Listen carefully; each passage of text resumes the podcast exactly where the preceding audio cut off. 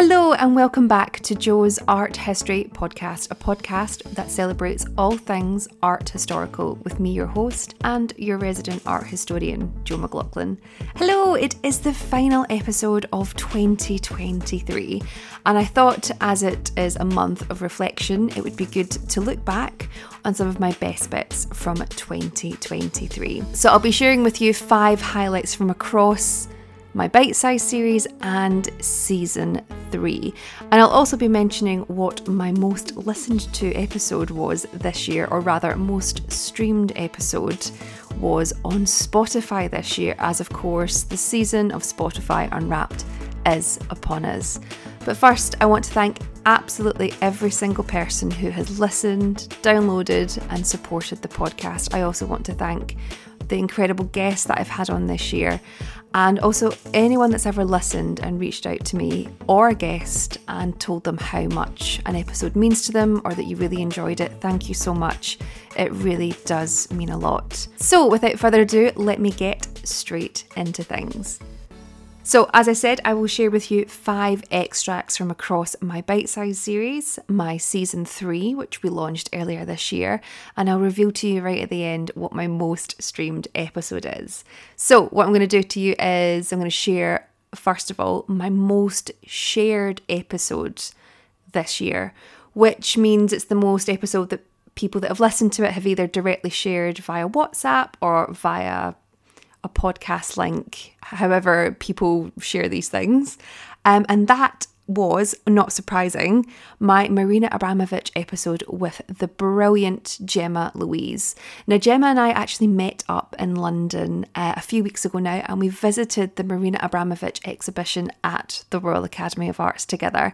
And we had a really lovely afternoon. So, thank you so much, Gemma. You have taught me so much about Marina, and I absolutely loved seeing this exhibition with you. You were like a little encyclopedia and you just really brought the exhibition alive. And if you find yourself in London, the exhibition is on until the 1st of January. And I'm going to share an excerpt with you where Gemma and I discuss one of Marina's most discussed works, which is in her retrospective at the Royal Academy of Arts, and that is Imponderabilia. I'll let you listen to the extract and then I'll tell you our thoughts and feelings when we visited the show. And tell us a little bit about who he was to Marina and her work. So during her time of creating work, she ended up meeting Ulay, who was who was a German artist, and they became in a sense an entity together. So they performed like different pieces together. They actually formed an identity of a collective which they called the other. So that's how they refer to themselves. They didn't refer to themselves as a separate artist. They just referred to themselves as one form. Basically as they've described marina has described herself as like a two-headed body. So literally connected in every way shape and form and throughout their art relationship together but also they had a romantic relationship too they began exploring concepts such as like the ego and the artistic identity. They looked into you know the process and breaking that down like literally to the core of just being just the form standing there and just be, just being there in that moment like they wanted to focus on that energy they could have together the psychic energy the idea of male and female there's quite a lot going off mm. but the main thing that they had to battle with which she has admitted in the past was like the main challenge was their ego as artists which was really interesting to me because she has labeled that many times as the main problem because they had to both find a way to put that ego down so that they could become this form that they created as the other within their relation works. It was really it, their relationship is really interesting. It really is. And i remember very briefly touching so i studied art history at university and i remember very briefly in my first year this being this like whistle stop tour of the history of art. And that was essentially the whole first year was like oh we're just going to absolutely fly through it from like the renaissance to present day yeah. And very near the end of the course, there was maybe like 10 minutes on Marina Abramovic. And the image they showed us, now I can't remember the name of the work, but it's that very, very iconic work where Ulay is, he is essentially holding a bow, an arrow, and she's yes. sort of leaning back on the bow. I think energy something it's called. Energy. Mm-hmm. I don't know what the second word is. And it's all about essentially that the the bow is the, the arrow rather is aimed at her heart. And it's all about as you say losing that ego becoming one entity and completely trusting mm-hmm. person. And as an artist of course that you train and you you develop your own practice to then suddenly come together with someone and say oh no we're going to take this forward together to fully let go of you as a one person to then hold someone's hand and like any relationship doesn't mm-hmm. like you have to let your ego drop and you have to compromise and meet in the middle in order to progress forward um i the only people i can really think of that have done that successfully and continue to do that are gilbert and george but it's mm-hmm. almost kind of like when i was thinking about it earlier it's like your whole life then becomes a performance piece surely. You're giving up your yeah. solo identity to become the other. Like this because it was a work of art. It was a performance piece in itself even them just being together. And one of the works the next work we're going to talk about was i don't was it one of the first they ever did together or was it very early on in their sort of working career I think it was one of the very first that they did. It was definitely like one of the earliest pieces that they did. Yes. okay. Do you want to tell us about it? Because I was going to attempt to say it.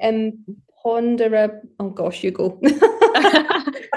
in, so, imponderabilia is how I'm going to pronounce this piece. And basically, this was one of the first early works that Marina and Ulay did together as this collective form of one entity. And the concept was, I believe, um, I can't remember what museum this was exactly at, but they were just com- both completely nude and they stood in the doorway to the uh, that was of the entrance to this museum the only way the public could get into the museum to see the works that were within there is they had to go in between those two people in order to pass and in doing so, they had to choose which one of them to face. So whether they were going to face the male or the female. So, and the, the space in between them, it wasn't like a large space. Like you think of like entrances to like museums around now and so on. It's like a huge thing.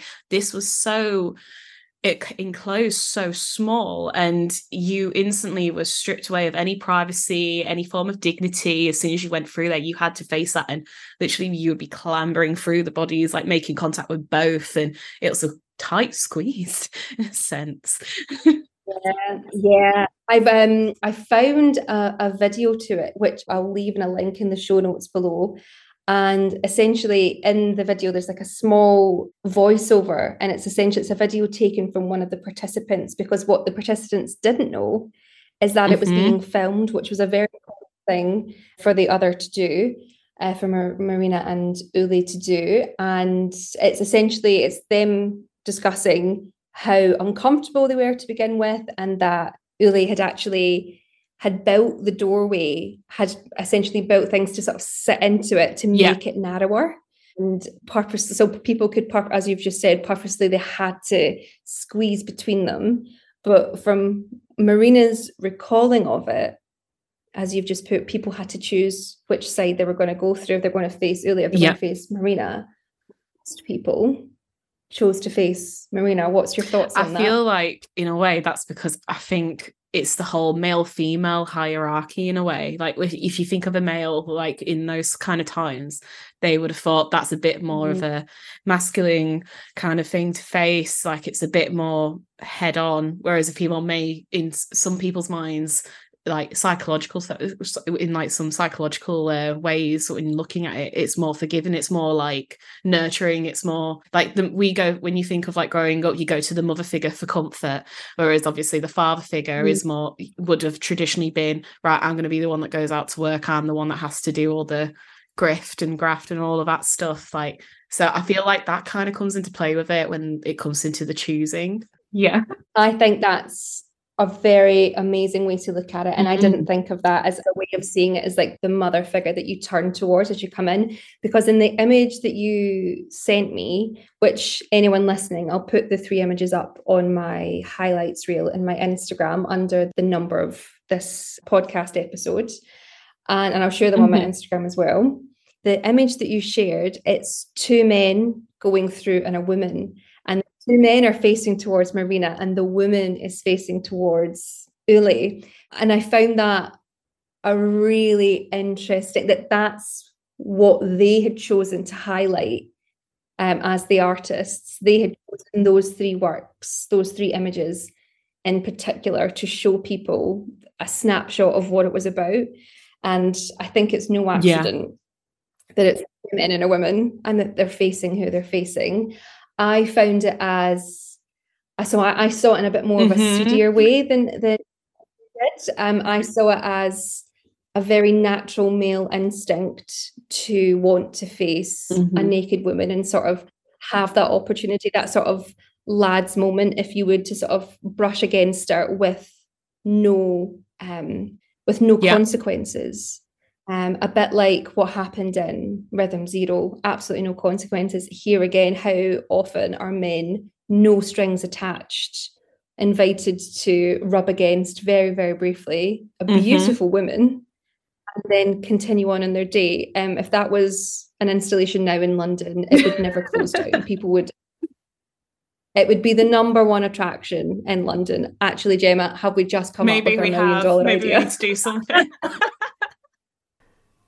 So, as you can probably tell from that excerpt, we did not know Imponderabilia would be on display at the Royal Academy and that Marina would employ people from her Marina Abramović institution to perform the piece throughout the length of her retrospective at the Royal Academy of Arts in London. Now, I've actually seen the exhibition twice since the release of this podcast episode. Now, Gemma and I recorded this back in, oh my goodness, perhaps August of September 2023.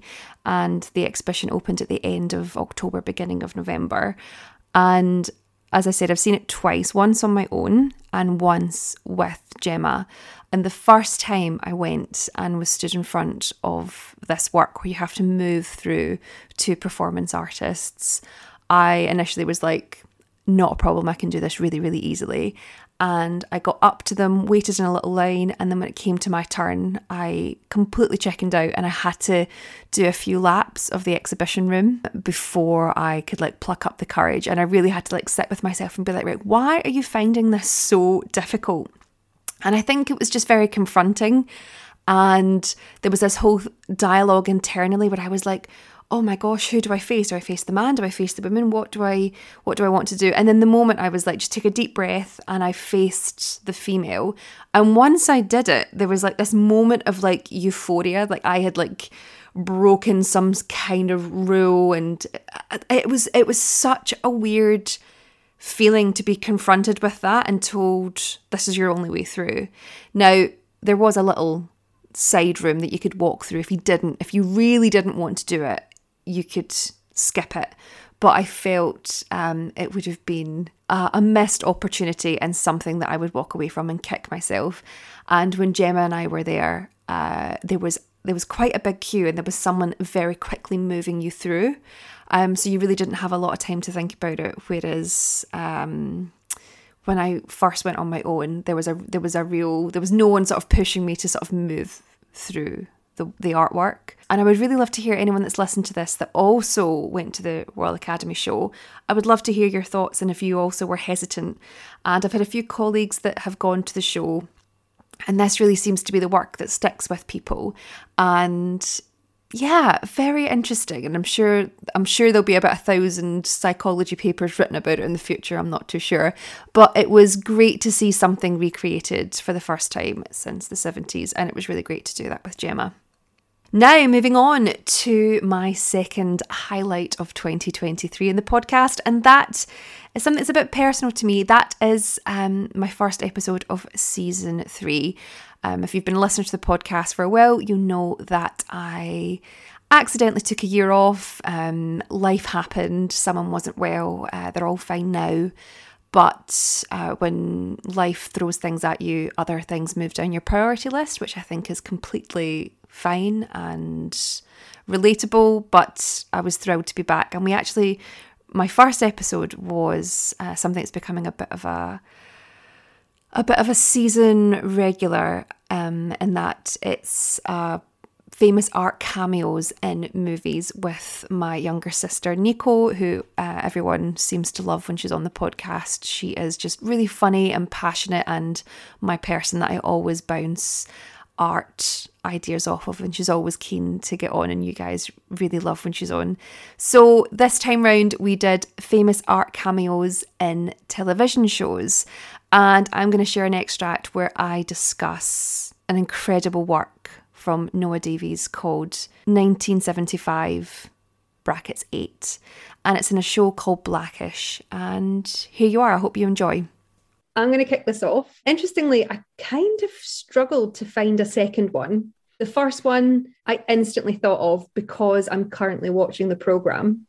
And it's a painting that appears in a series called Blackish. Have you ever watched Blackish? I've never. I've only seen clips of it. They promote it quite a bit on Facebook. And I do, every clip I see, I really like. It. It's a show, I think it's like on my watch list, to be honest. It's really, really good. It was one of these things I wasn't too sure about. And I started watching it and the characters you just completely fall in love with them so blackish is the whole series is based around this the family called the johnsons and it's sort of classic sort of family mum dad four kids they eventually spoiler alert have a fifth kid two grandparents live in the house but they're very very wealthy and affluent black family in america and the show as well as sort of following the ins and outs of like daily life it deals with society themes and topics, issues, conversations around being Black. Mm-hmm. And they do this in an amazing way throughout the show. They deal with things like segregation, colorism, calling the police when Black people are involved, violence against Black people. And there was a really brilliant episode recently on Black artists because mm-hmm. Andre, who's the main character in the series, he's a very wealthy advertising director and he has lots of paintings throughout his house. And one of the episodes, he sort of goes around and sort of talks about the paintings. And the painting that I'm going to talk about, so if you know the series, it is the painting, it sits above the fireplace in the Johnson's home in Blackish. And it's by an artist called Noah Davis, and it's called 1975 brackets 8. And it was painted in 2013 which is really interesting because it's a very contemporary painting because it was painted in 2013, but the series started in 2014. The artist died in 2015. And Andre always uses bought the painting in the series as a nod to the fact that there's a thing that black people can't swim. And mm-hmm. it's a nod to the fact that public swimming pools were a place of segregation and black people very often were not welcome in these spaces mm-hmm. and andre himself if you watch the series there's a whole sort of thing through it where he can't swim and he pretends that he can and when he goes to pool parties there's always something that happens and it's a nod to the fact that he can't swim but black people can mm-hmm. and it's all about being included in spaces that were predominantly white I think it's a beautiful painting. And funnily enough, I saw it at Frieze, not the real thing, but they had a solo booth at Frieze Masters, and it was a nod. There was just a little sort of printout of it as one of his inspirations. And I said at the stand, I was like, "Oh, that's the painting in Blackish." And then I knew we were recording this. This was literally yesterday. Yeah. I was like, "Perfect! I've got my first. I've got." that's how it happened. Yeah. If you haven't seen the show, it's flipping brilliant. They really deal with issues surrounding the black community really really well and break it down into very sort of manageable digestive chunks. And it really really makes you think in a really great way. And i actually feel like i've learned a lot from the show. There was an episode particularly around colorism and the different sort of range of essentially black skin tones. Yeah. And i'm currently i've created an exhibition at work called art as expression and it's 18 emerging black artists. And one of the series that from a photographer in the show was called Blackish. So it's a lovely little link. But anyway, so this painting by Noah Davis, it's very, very beautiful, but also very subtle. It's essentially, and I've sent it to you online, and if you're listening at home, so I'll send it to you online, Nicole. But if you're listening this, you can go onto my Instagram and go on to whatever episode number this is in my highlights reel, and you'll see an image of it there. I might even post it on my main grind. And I think I might do an episode on Noah Davis. He's really, really interesting so he was born in 1983 and died in 2015. Now, for anyone that can do fast math, he was 32 years old when he died. 32. And he was really a visionary in terms of Black portraiture and Black depiction. He painted what he knew. He worked from photographs, from real life projects. And was based in LA. He trained in New York, but he actually he never finished his degree and he moved to LA. And he was so enthralled by art his whole life. He actually owned an art studio when he was 17 years old. So it was something that he always painted. He always, always painted. He loved to create. And when he moved to LA, he met his partner. And in 2012, they opened this space called the Underground Museum in Arlington Heights, which is in LA. And it's a predominantly working class Black area. And the idea of this space was to bring museum quality art to the community that otherwise had no means. And his studio was directly across from this. But what's really beautiful about this painting is it's actually from an old photograph that his mum has taken um, in 1975, hence the name. And there's a whole series of them. That's why it's number eight, is also in the title. Ah. So it's a whole series of Black people in swimming pools. And in this one in particular, you're kind of, you're almost sort of seeing the viewer, you're sitting on the edge of the pool and you're just kind of watching someone dive in because you can't see the whole pool in its entirety. And what's really unusual is that, as it says in the exhibition catalogue that I was reading, it's just Black people in the painting. Yeah. And again, predominantly in history, these was this was a space of segregation. So it's him sort of reclaiming these spaces for Black people and inserting them back into the narratives that they've been throughout history shunted from. So it's a really, really beautiful, beautiful painting in that respect. It's very lightly painted. It's nothing too sort of jazzy, bang in your face. It's just really subtle and beautiful. And I really, really love it. Some other just sort of beautiful facts about Noah Davis. After he died, his estate was taken over by David Zwirner. And that is one of the biggest contemporary galleries in the scene. And he had a solo exhibition in London, funnily enough, in 2021, where the curator of the Underground Museum, which is still going, and his wife sort of co-curated the show in partnership with David Zwirner. And this piece wasn't exhibited itself, but number nine in the series was. And they recreated what the back room of the Underground Museum looks like. It's a really beautiful painting and just something that I really love knowing the series really well having watched it. Anyone that hasn't watched it, watch it. It's, it's an amazing series. I completely understand and really respect Kenya Barris, who is the writer of it. I really respect him as a writer and as an artist. And yeah, I think it's a very sort of powerful piece and everything. I don't know, it's just very clever. Like it's a very subtle addition that's continuously referred to.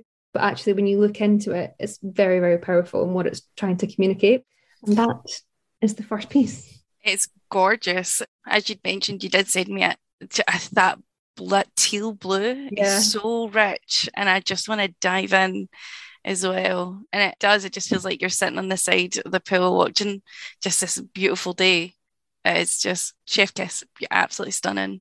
So there you are. And if you've never watched Blackish, I would thoroughly, thoroughly recommend that you do. It is an incredible show, and there's like four or five spin offs to it now, which are also fantastic. If you're a Disney Plus person, you'll find them on there. Okay, the third extract that I'm sharing is the episode that I'm most proud of this year which is my bite sized Bridget Riley. And I'm going to share an extract with you now. Bridget Riley is an artist that I knew the very sort of basics about. And what I'm doing here is giving you a whistle stop tour of essentially who she is and her relationship with colour. I hope you enjoy. And again, this was in 1960, 1961. So, a full five, six years after she left college, she was still experimenting and finding her style. And the story goes that in 1962, she had her first streak of luck when sheltering from a rainstorm in a gallery. She was offered a show after getting to know the gallerist there. And when the show opened later that year, it was met to wide critical acclaim across London. I've got a wonderful quote here from a program that I've been listening to today on Bridget, and this is a small extract on the artist speaking herself on her paintings and what she was trying to do during that time. My paintings are not concerned with the romantic legacy of expression, nor with fantasies, concepts, or symbols. I draw from nature. I work with nature, although in completely new terms. For me, nature is not landscape, but the dynamism of visual forces, an event, rather than an appearance. These forces can only be tackled by treating colour and form as ultimate identities, freeing them from all descriptive or functional roles. So, what she means by this here is that she is exploring the feeling of a situation or her experiences rather than visually depicting them as realistically as possible. And essentially, that's what she's trying to do in her artwork. And her titles for her paintings give that away, particularly in this period. I find Bridget Riley really quite impressive because her work, like anything that looks simple, is actually incredibly complicated to put together. And these abstract pieces, some of which I'll, I'll share on my Instagram, are exceptionally complicated and intricate, and they're all hand drawn, which is just incredible. Hand drawn and hand painted. Now, as I said, she exploded onto the art scene in 1962 and took London by storm. And this coincided with the rise of op art experiences. Now, op art, if you're wondering what that is, is optical art. It was a rise in the public's want and desire for psychedelic optical illusions and experiences. And Bridget just so happened to coincide very beautifully with the rise of these experiences and interest within the general public. Now, she wasn't inspired by this, but it was just weirdly godlike timing, if you ask my opinion. And she was so successful that the big dogs came calling. That's right. In 1965, this is just three years after she's taken the London art scene by storm, or the British art scene by storm, rather. In 1965, Riley made her debut in the United States. The Museum of Modern Art had an exhibition exploring op art, and it was called The Responsive Eye. And they loved Riley's work so, so much that they actually put her work on the cover of the exhibition catalogue and all the exhibition posters and advertising that they took out, which for that to happen to a young British artist in New York at that time, a female British artist at that time, is just unbelievable. However, it wasn't all sunshine and daisies. Op art was something that was taking the world by storm throughout the early 60s. And it was leaking into television culture, it was leaking into fashion, illustration, you name it. And it said that when Riley touched down in New York, she was slightly taken aback and disgusted by the fact that she'd be driving through New York and she would see essentially reproductions of her paintings on dresses and pieces of fabric and bags and things like that because essentially her ideas had been ripped off by designers and turned into high-end fashionable clothings. And the story goes that she tries to she tries to actually sue a designer when she gets to New York because essentially she was like this is a rip off of my my paintings. And she was told tough luck and that she couldn't sue for Riley, I've got a quote here saying that she said, It will take at least 20 years before anyone looks at my paintings seriously again. I've got another fabulous quote from Riley on the importance of optical art and why it was important and what she's trying to do. So I'm going to play that now for you. Rhythm and repetition are at the root of movement. They create a situation within which the most simple, basic forms start to become visually active. By massing them and repeating them, they become more fully present. Repetition acts as a sort of amplifier for visual events which, seen singly, would hardly be visible. But to make these basic forms release the full visual energy within them, they have to breathe, as it were, to open and close, or to tighten up and then relax. A rhythm that's alive has to do with changing pace and feeling how the visual speed can expand and contract, sometimes go slower and sometimes go faster. The whole thing must live. So there you have it.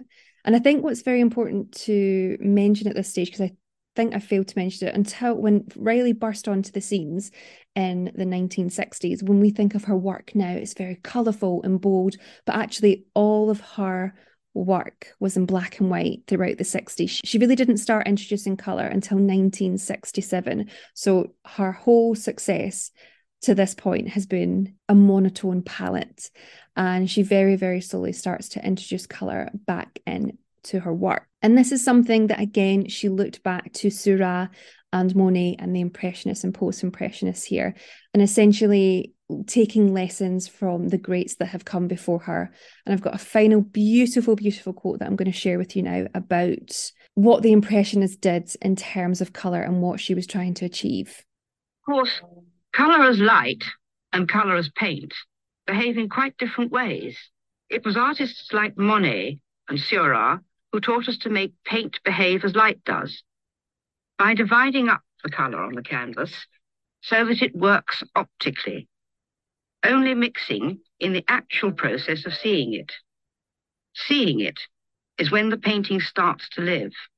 That is when it begins. Everything else is like setting the stage before the curtain goes up on the drama itself. Oh, I just, I love that so much. I think it's always so brilliant to hear an artist speak about their influences and their thought processes. And I actually think Bridget Riley is so what I've been reading about her, she's so intelligent and so clued up on her art history. She really understands people that have come before her. She's learnt her lessons from them and applies that to her very, very contemporary pieces. And again, I just think it shows you that art history is so important because it does impact today. So, the extracts that I share within that, where you hear Bridget speaking, is from a BBC documentary where Bridget Riley essentially lets a film crew into her studio, and it's this incredible documentary. It's about an hour long, and if you're in the UK or you can stream it somehow, I would thoroughly recommend that you do. It was such an incredible insight into her practice, her history, and it really, really amplified my appreciation for what she does. Um, Bridget Riley is also incredible in that she's very supportive of fellow artists. And earlier this year, I got to interview an artist that works in one of her artist studio spaces. So in the 70s, she founded this group of artist studio spaces called Spaced. And there's six or seven of them across London now. And I had never been inside a, a, space studio before, so that was a real thrill and a lovely tie back to what I do in the podcast and how that amplifies out into my contemporary practice as a contemporary art curator and consultant. Now, the fourth extract that I'm sharing with you is actually an episode that I really struggled with um, to record. Now, I'm only human, that's no secret. And sometimes when you know you have to do some work, you just really can't be bothered. And this episode is one that the morning I sat down to write this episode, I just thought, I cannot be bothered. But once I got into things, I was so thrilled that I was like disciplined enough to sit down and do it. And that is my episode on Sarah Lucas's Pauline Bunny. And it's a an artwork that's so iconic within contemporary art history. Sarah Lucas, very famous YBA artist. She has an incredible retrospective currently happening at Tate. And this episode, when I walked away from it, having recorded it and edited it and put it out into the world, I was like, yeah, I'm actually really proud of that. And I feel it was a real turning point for me in terms of getting back into the swing of podcasting and researching. And I really hope you enjoy it. And actually, something I want to share is that I really struggled with this episode. And when it got put out, I got a lot of really good reception from it. And I've got a lot of very, it's one of my most streamed episodes this year. And somehow someone at Tate listened to it, and I was invited along to the opening of Sarah Lucas's Happy Gas exhibition. So it was a real moment in perseverance, and you just never know when you don't think too far ahead of what the consequences of putting something out can be, and you just do it. Um, not only did I learn something about an incredible artist, I then was given an unbelievable opportunity to see the exhibition uh, before the rest of the world did. And I just had such a great time. So, if anyone at Tate is listening, thank you very much for that. That was a really special morning and a complete highlight of my 2023. So, here we are, an episode on Sarah Lucas's Pauline Bunny. Now, Pauline Bunny is one of eight Bunny Girls sculptures, which were originally formed for the installation Bunny Gets Snookered, which, as I've previously mentioned, was first shown in 1997 at Sadie Coles Gallery in London. These eight mannequins were all individually titled Bunny, except for Pauline Bunny, who was the skinniest of all the bunnies. And something that I didn't know is actually Pauline Bunny is named after Pauline Daly, who was the assistant to Sadie Coles. And I'm not too sure if she's still the assistant, but at the time she was the assistant to Sadie Coles. And this corresponds with Pauline Bunny's status as the most important and seductive of all the bunnies within this installation piece. And art historians have debated amongst themselves this is because contemporary fashion prefers the skinniest female form as I said, the installation was called Bunny Gets Snookered. And to create the sculptures, to give you a sense if you're listening at home and you've never seen what this looks like, first of all, I would thoroughly recommend that you give this installation and particularly Pauline Bunny a Google. They are incredibly strange, elongated, and yet somehow very feminine forms. So, to create the sculptures, Lucas stuffed nude colour stockings with cushion padding and twisted them into weird, hybrid, and elongated body forms and gave them features such as legs and arms, as well as what has been noted as elongated bunny ears, but not bunny ears, what we would suggest are very sort of abstract air quotes, bunny ears. And it's been suggested that the glamorous and feminine connotations that stockings normally carry by stuffing them full of sort of very benign material such as cushion paddings is a way of sort of demystifying and reclaiming their context as just an item that women use instead of this very sort of overly sexualized item now, each bunny within the installation comes in a slightly different alteration, be that a different colour of their stockings that they're wearing, a different presentation as to how they are arranged, or a different piece of furniture that they're sitting on. Now, they all sit on chairs, but some of them sit on new office chairs, reclaimed office chairs, some of them sit on hardback seats. Some sit on what looks to be like school chairs that you would sit on when you were little. But what Lucas does do with each piece is sprawls the figure's legs in a very seductive and suggestive way, which exposes what would be. And the bunnies, if you will, in each chair, as well as having their legs very sort of suggestively laid out, they're also in very sort of slacked, kind of defeated positions where they're sort of imitating that they are post coitus. Some historians and some of my reading said they look very drained, they look very conquered, if you will.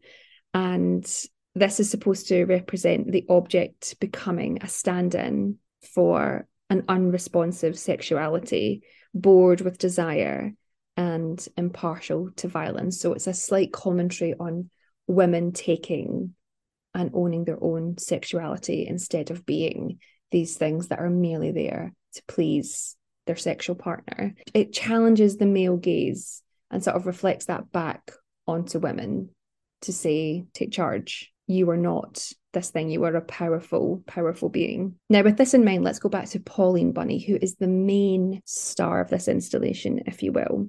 And Pauline Bunny can be defined because she's wearing black stockings, and this corresponds to the highest value snooker ball on the table.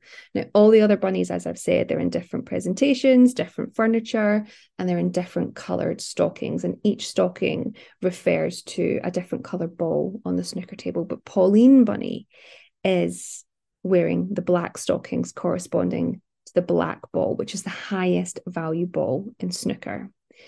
And it's also showing that because it's the highest value ball, it's the only sculpture that Lucas deems worthy enough to name. I find this endlessly fascinating and a real on the nose commentary on society and how we covet one one thing, the it girl, the moment, and what I would like to add into all my other readings that I've found, and haven't, this is my personal opinion in this, is Pauline Bunny is seen as the it girl.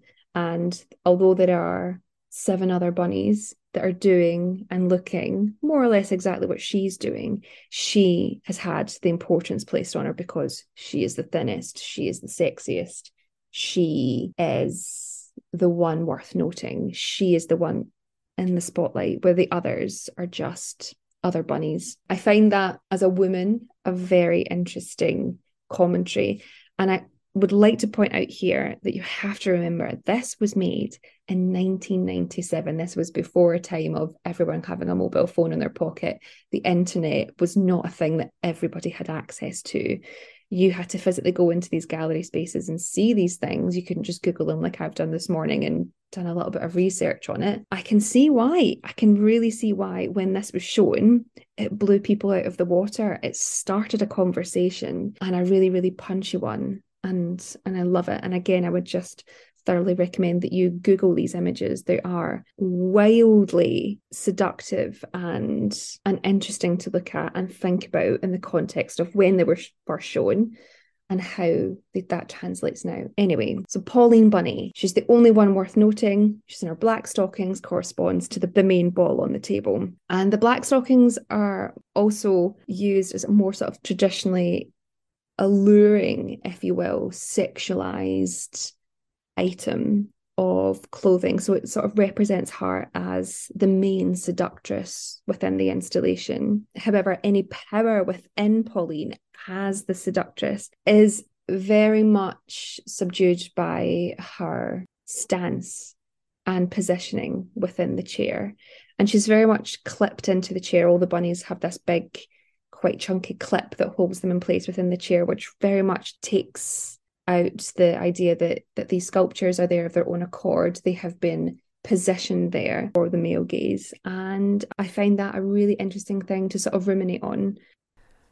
Now, this was one of my bite sized episodes, as I say. So, this was supposed to be a series of short, 10 minute long um, chunks into a specific artwork or artist. And this was my way of reintroducing myself to podcasting after accidentally taking a year off. And I'm really, really proud of a lot of these episodes, particularly the Pauline Bunny episode. So please do go back and listen to it. It's a little bit longer than 10 minutes, about it's about 13 or 14, but it's well and truly worth it. And this is such an iconic work of art from Sarah Lucas and something that continu- she continues this series in her current practice now. So if you're wanting to find out where it all began and you've only got 13, 14 minutes to spare, then please do give it a listen. It's a really good episode, if I do say so myself. And finally, as I said at the beginning of this episode, I will share with you my final extract, which is my most streamed, my most streamed episode this year, which interestingly is not an episode I released in 2023. It's actually an episode I released back in 2021. And really brilliantly, it's another episode with my sister Nico, and that is Alphonse Mucha and Art Nouveau. This is an episode I haven't listened to in a very, very, very long time. So it was lovely to go back and dive into it to find an extract for you all. And actually, what I'm going to do is share with you the beginning of the podcast because I think Nicole does such a fantastic job in taking you through the ins and outs of the Art Nouveau movement, Alphonse Mucha, and does it in a way that's so accessible and relatable. What I really try and do in this podcast is make my conversations around art and art history as easy as possible, as relatable as possible. And I've just been in too many rooms throughout my career where people are throwing around big words that just mean the artwork's blue or the artwork's swirly and it looks really nice. And I think there is a time and a place for academic language. However, I don't feel that my podcast needs to be that sort of place. Um, I really enjoy that I can just have very relatable conversations with people, and I'm absolutely thrilled that this has been the one that most people start with. So if you're interested in listening to it, it's episode 19. So way, way, way back at the beginning of the catalogue. We're over 60 episodes now. Um, and it was lovely to see this pop up, and Nicole was thrilled as well when I told her this was the most streamed from 2023. So this is a small excerpt from Alphonse Mucha and Art Nouveau with Nico Pause, aka Nicole McLaughlin, my sister. So kind of just for everyone listening and for actually myself as well. what is Art Nouveau and does it have like very distinctive characteristics? Is there certain did it run in a certain time frame, certain colour palettes? What did it embrace as a movement? And, you know, kind of key artists, sort of thing like that. So, Art Nouveau was most popular in the late 19th century, early 20th century, so that was between the 1890s to the 1910s.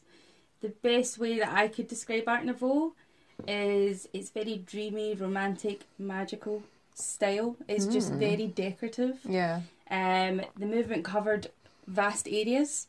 So this was architecture, jewellery, interior design, painting and illustration. It was very much a movement that challenged the what all movements are. They challenged fine art and what was being taught at the time. Yeah, sort of the academic. Yeah, the academic studies. Um, although it, you can kind of still see its influence. It's just very romantic. It's I really can't adjust, and it's probably the same as um, the first podcast we did, where I was just like that. It just affects me so much. But I, it's yeah, but it's nice when art has that effect. But it also it has roots in the arts and crafts movement as well from William Morris. Yeah, yeah. So it was very much inspired by that um, and movements in Germany and stuff. This the Art Nouveau um, was a global movement, which I don't know. When I think of Art Nouveau, as I've said, I associate it with France because this is where I'd seen it. There's a famous metro structure. Um, it's steel framed. It's got the typography that's associated with Art Nouveau. Um, very much curved curved round, ornate framed to enter the subway station. It's absolutely beautiful.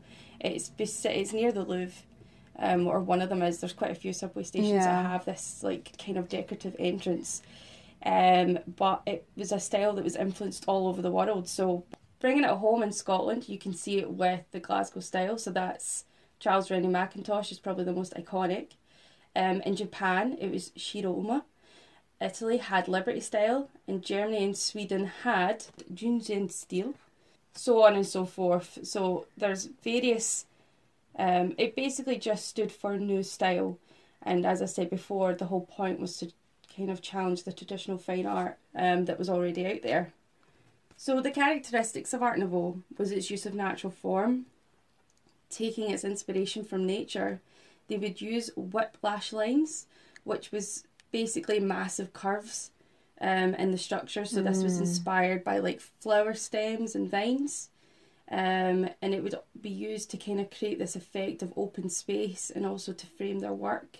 And they would use it within the pieces of art as well as like grand structures. So there's a famous staircase in Belgium that yes. Oh, staircase, oh so beautiful. And even the walls are decorated. It was just so it was just very decadent. It, everything was just the idea was just to bring luxury and just keep a coherent theme. It was it i really it's just so yeah. beautiful. I mean the whole the whole idea behind art nouveau is to is at the core of it is to have art part of your everyday yeah. and have it in a functional way very much again sort of linking back to the arts and crafts sort of mantra which they held close to them was you know surrounding yourself with art having it being a functional thing a beautiful thing and art for all yeah and very much it was so as i said that's episode 19 alphonse mucha and the art nouveau with nico pos and that's you. That is my top five highlights from 2023.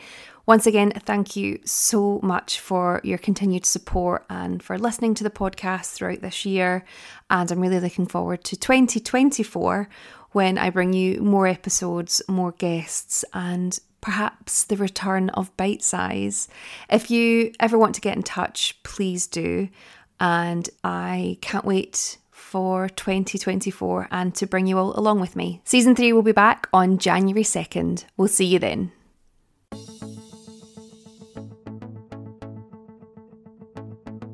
And there you have it, another episode of Jo's Art History podcast. If you've enjoyed the show, please make sure to like, rate, and subscribe. It does really help in letting other people find us.